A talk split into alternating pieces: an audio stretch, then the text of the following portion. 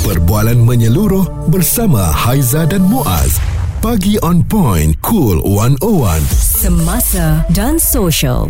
Bila sebut mengenai bank digital, saya yakin ramai di antara kita yang masih lagi belum mengetahui sepenuhnya fungsi bank digital ini uh, sebab kita semua sedia maklum bahawa bank itu adalah tempat untuk uh, memberikan keuangan mm-hmm. ataupun menyimpan di sana. Tapi digital ni adakah memudahkan ataupun tidak? Saya tak tahu tapi mungkin online banking yang guna QR Pay macam itulah kot. Ni first time saya dengar tentang bank digital tapi tapi saya rasa bank digital ni macam mungkin semua urusan kita dekat bank daripada tradisional akan ditukar ke digital. Contohnya macam kita tak perlu pergi bank dah, semuanya di hujung jari. Saya tahu secara asasnya bank digital adalah istilah untuk semua bentuk transaksi kewangan dengan penggunaan teknologi seperti Maybank to you, CIMB Click Okey, uh, pemahaman uh, berbeza daripada orang ramai tentang bank digital itu uh, dan kita sendiri pun masih tercari-cari kan mm-hmm. apa fungsi apa fungsi dia.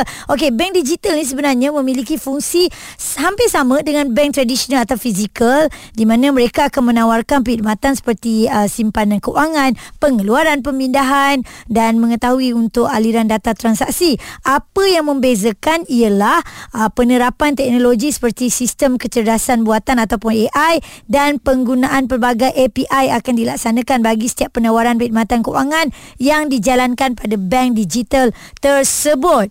Dan antara yang menguntungkan menerusi pelaksanaan bank ini adalah ia membantu kumpulan yang sering dinafikan hak pinjaman mereka dan membantu perniagaan berskala kecil. Jadi usaha ini secara tak langsung dapat merancakkan lagi kembali pertumbuhan ekonomi negara dan meningkatkan semula keyakinan pemain pemain industri pada pembangunan negara Mm-mm. khusus mereka yang mungkin uh, sebelum ni susah nak buat pinjaman dan sebagainya dan uh, difahamkan ya uh, Malaysia akan memiliki 5 lesen bank digital mm. yang uh, telah pun uh, akan diiktirafkan oleh BNM yep. dan uh, untuk pengesahan yang pertama ini GX Bank Berhad ya uh, menjadi bank digital pertama yang menerima pengesahan oleh Bank Negara Malaysia untuk memulakan operasi secara rasmi di negara kita GX Bank merupakan salah satu penerima lesen bank digital di Malaysia yang mana ia diterajui oleh Grab oh. dan GX Bank dijangka menyasarkan perusahaan kecil dan sederhana selain individu. Hmm. Jadi kita akan mengetahui dengan lebih lanjut lagi uh, fungsi dan mungkin dari segi risiko apabila bank digital ini um, sepenuhnya beroperasi uh, yang mana akan ada lagi empat syarikat lah yang akan diumumkan oleh Bank Negara Malaysia. Responsif menyeluruh tentang isu semasa dan sosial. Pagi on point bersama Haiza dan Muaz di Cool 101. Cool on the One Pagi on Point Haiza Muaz. Uh, Kami nak sama-sama mengetahui Tentang bank digital Kerana telah diberitahu juga ya Di Malaysia. Kita dah ada lah GX Bank Berhad Menjadi bank digital pertama Yang menerima pengesahan oleh Bank Negara Malaysia Untuk memulakan operasi secara rasmi Di Malaysia. Dan ini diterajui oleh Grab. Dan um, dia menyasarkan uh, perusahaan kecil dan sederhana selain daripada individu. Cuma sekarang ni Muaz kita nak tahu apa kelebihan dan kekurangan bank digital ni. Profesor Madya Dr. Ahmad Razman Abdul Latif, penganalisis ekonomi Putra Business School UPM bersama dengan kita. Prof, uh, mungkin secara mudahnya untuk kita memahami bank digital ini uh, untuk rakyat Malaysia, Prof? Okey, kalau nak mudah faham um, bagi mereka yang biasa uh-huh. melakukan urusan dengan bank kalau kita ingat kita selalu pergi ke cawangan kita pergi ke ATM yeah. kita kena pergi ke sesuatu tempat untuk melakukan transaksi uh-huh. tapi apabila disebut tentang bank digital ni ianya tidak melibatkan bangunan ataupun fizikal yang uh, kita perlu ada kemungkinan hanya uh, apa ni smartphone apa tu telefon pintar Apps. ataupun dan juga aplikasi oh. yang dan kita boleh terus apa melakukan deposit, membuat pinjaman dan sebagainya. Dan itu perbezaan ketara lah antara bank tradisional dengan bank digital iaitu bank digital ni dia tidak ada cawangan lah. Dia dan kita boleh lakukan semuanya melalui atas talian. Oh. Dan apa, kalau kita tengok kenapa ianya uh, penting sekarang ni sebab uh, kalau uh, kita lihatlah um, banyak yang mahu uh, menjalani kata perniagaan ataupun uh, berurusan. Tetapi kadang-kadang mereka duduk di luar bandar. Kadang-kadang mereka dah selesa dengan orang kata sekarang kita banyak e-wallet eh, banyak Hmm. guna telefon eh. Uh, dan uh, kemudahan apa ataupun uh, cara untuk berniaga dan melakukan transaksi itu semakin mudah. Jadi mereka dah tak apa kata tak tak tak tak mahulah kena susah payah pergi ke apa mana-mana cawangan untuk melakukan transaksi dia nak semuanya di, di apa di, di ujung jari saja. Mm-mm. mm itulah peranan bank digital yang saya tengok sekarang ini. Itu yang baiknya lah kalau kita tengok kan Prof. Ya, Tapi kalau ya. yang kurangnya tu macam mana? Mungkin kita fikir duit kita kat mana lah uh, Lepas tu ada jaminan ke uh, simpanan tu Ada tak? Interest agak interest dia tinggi lagi ke Berbeza dengan uh, yang bank tradisional sekarang Okey, kalau tengok sebenarnya bank digital ni pun bank bank komersial yang sekarang sedia ada pun boleh juga melakukan bank digital. Tetapi Mhm. mm-hmm. kan uh, bank negara uh, membenarkan juga uh, pihak-pihak macam Grab tu lah untuk apa melaksanakan aktiviti uh, pemberian pinjaman melalui aplikasi ini. Sudah tentu kebimbangan ialah pertama selamat ke tidak. Ya. Uh, memang simpanan di dalam uh, bank di bawah apa Financial Service Act ni memang dijamin eh, sehingga 200,000 ringgit. PIDM ya hmm. Ha, tetapi pada masa yang sama uh, memang eh, kita tidak nafikan uh, banyak berlaku kes-kes apa kata uh, scam lah yang melibatkan uh, duit uh, hilang daripada tu tetapi uh, bank biasa pun kena uh, dan oleh itu kalau saya lihat uh, memang uh, um, risiko tetap ada asalkan kalau kita sentiasa mengikut uh, kata uh, orang kata mengendalikan eh, kita punya akaun tu dengan dengan orang kata uh, berhati dan mengikut uh, peraturan lah maknanya mm-hmm. kita tak ada orang kata bagi kita punya maklumat pada sesiapa kita tidak kenal itu maka uh, tidak ada orang kata kerisauan lah sepatutnya Mm-mm. dan juga satu lagi kekurangan mungkin bank digital ni sebab dia tak ada fizikal punya bangunan. Kadang-kadang tu kalau kita tak ada in-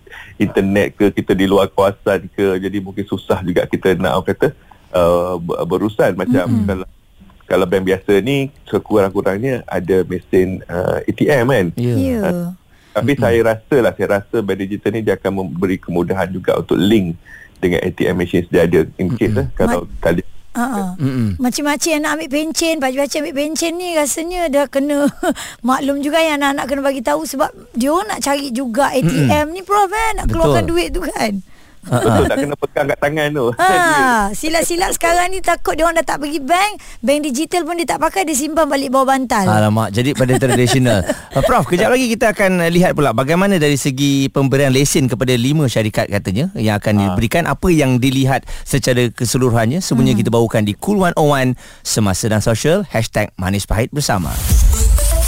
Suara serta informasi semasa dan sosial bersama Haiza dan Muaz. Pagi on point. Cool 101.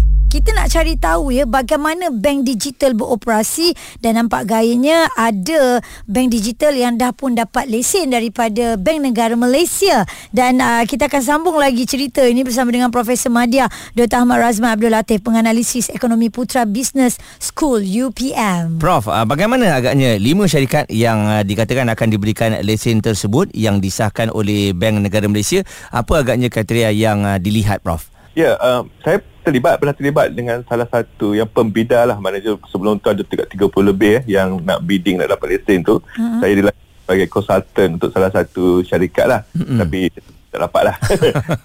Okay. so, apa, jadi masa saya terlibat dengan apa perundingan nak menyediakan apa dokumen tu memang ada kriteria tertentu lah yang ditetapkan oleh negara. Mm-hmm. Sudah pasti ya, dia nak pastikan bahawa mereka-mereka yang berminat lah untuk uh, men- mendapatkan lesen itu adalah uh, institusi-institusi ataupun uh, syarikat yang mempunyai uh, kewangan yang kukuh. Uh. Kita tidak mahu baru mula niaga berkasih pinjaman tiba-tiba dah tak ada duit jatuh bankrupt.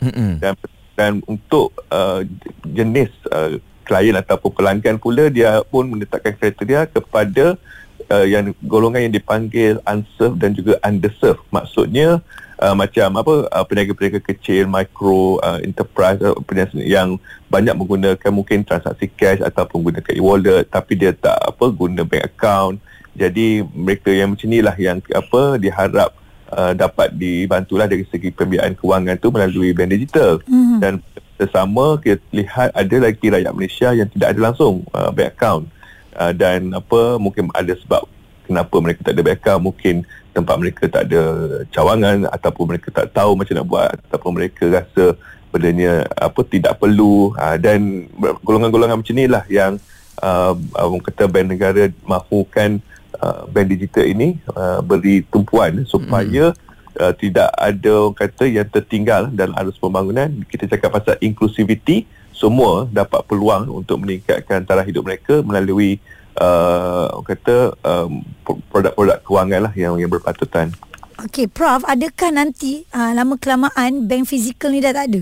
Ah, ha, kalau mereka masih lagi mengekalkan apa modus operandi yang sama, kemungkinan jadi dinosaur lah sebab apa kita sekarang kalau dah ada banyak benda yang mudah kan hujung mm-hmm. jari kan mm-hmm. kenapa nak apa susah payah beratur lagi nak pergi ke bank untuk keluarkan duit yeah. jadi mereka pun sebenarnya boleh melaksanakan perkhidmatan bank digital mereka tak perlu ambil license kalau bank komersial ni mereka boleh je dan sebenarnya dah ada beberapa bank komersial saya tengok mm-hmm. sudah ada orang kata Uh, sistem uh, bank digital ke arah itu eh hmm. uh, jadi memang mereka kena berubah lah kena jadi apa lebih digital lah Profesor Madia Dr. Ahmad Razman Abdul Latif uh, penganalisis ekonomi putra Business School UPM jadi kita dah kena get ready uh, dalam apa yang kita lihat sekarang ni dah semakin banyak yang bertukar ke arah digital mm-hmm. sebab kita pun dah semakin uh, banyak menggunakan um, telefon pintar kan semua di hujung jari saya rasa yang kita scan apa QR code semua tu nak bayar tu itu pun a part of lah Muaz eh. Ya dan uh, ini juga uh, respon yang diberikan oleh Profesor Madya Dr. Irwan Shah Zainal Abidin,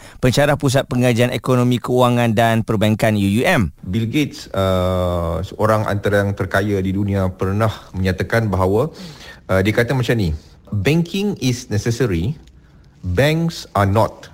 Ah, jadi saya fikir itulah uh, kalau kita nak memberikan gambaran apa dia bank digital itu ah. Uh, Uh, maksud dia kalau saya contohnya sekarang kalau dululah uh, contoh saya dulu kalau nak bayar bil-bil uh, uh, nak bayar bil elektrik uh, nak bayar bil telefon uh, nak bayar credit card uh, dan sebagainya tu kena pergi kaunter kena pergilah physically uh, physically uh, perlu pergi bank uh, dan membuat transaksi.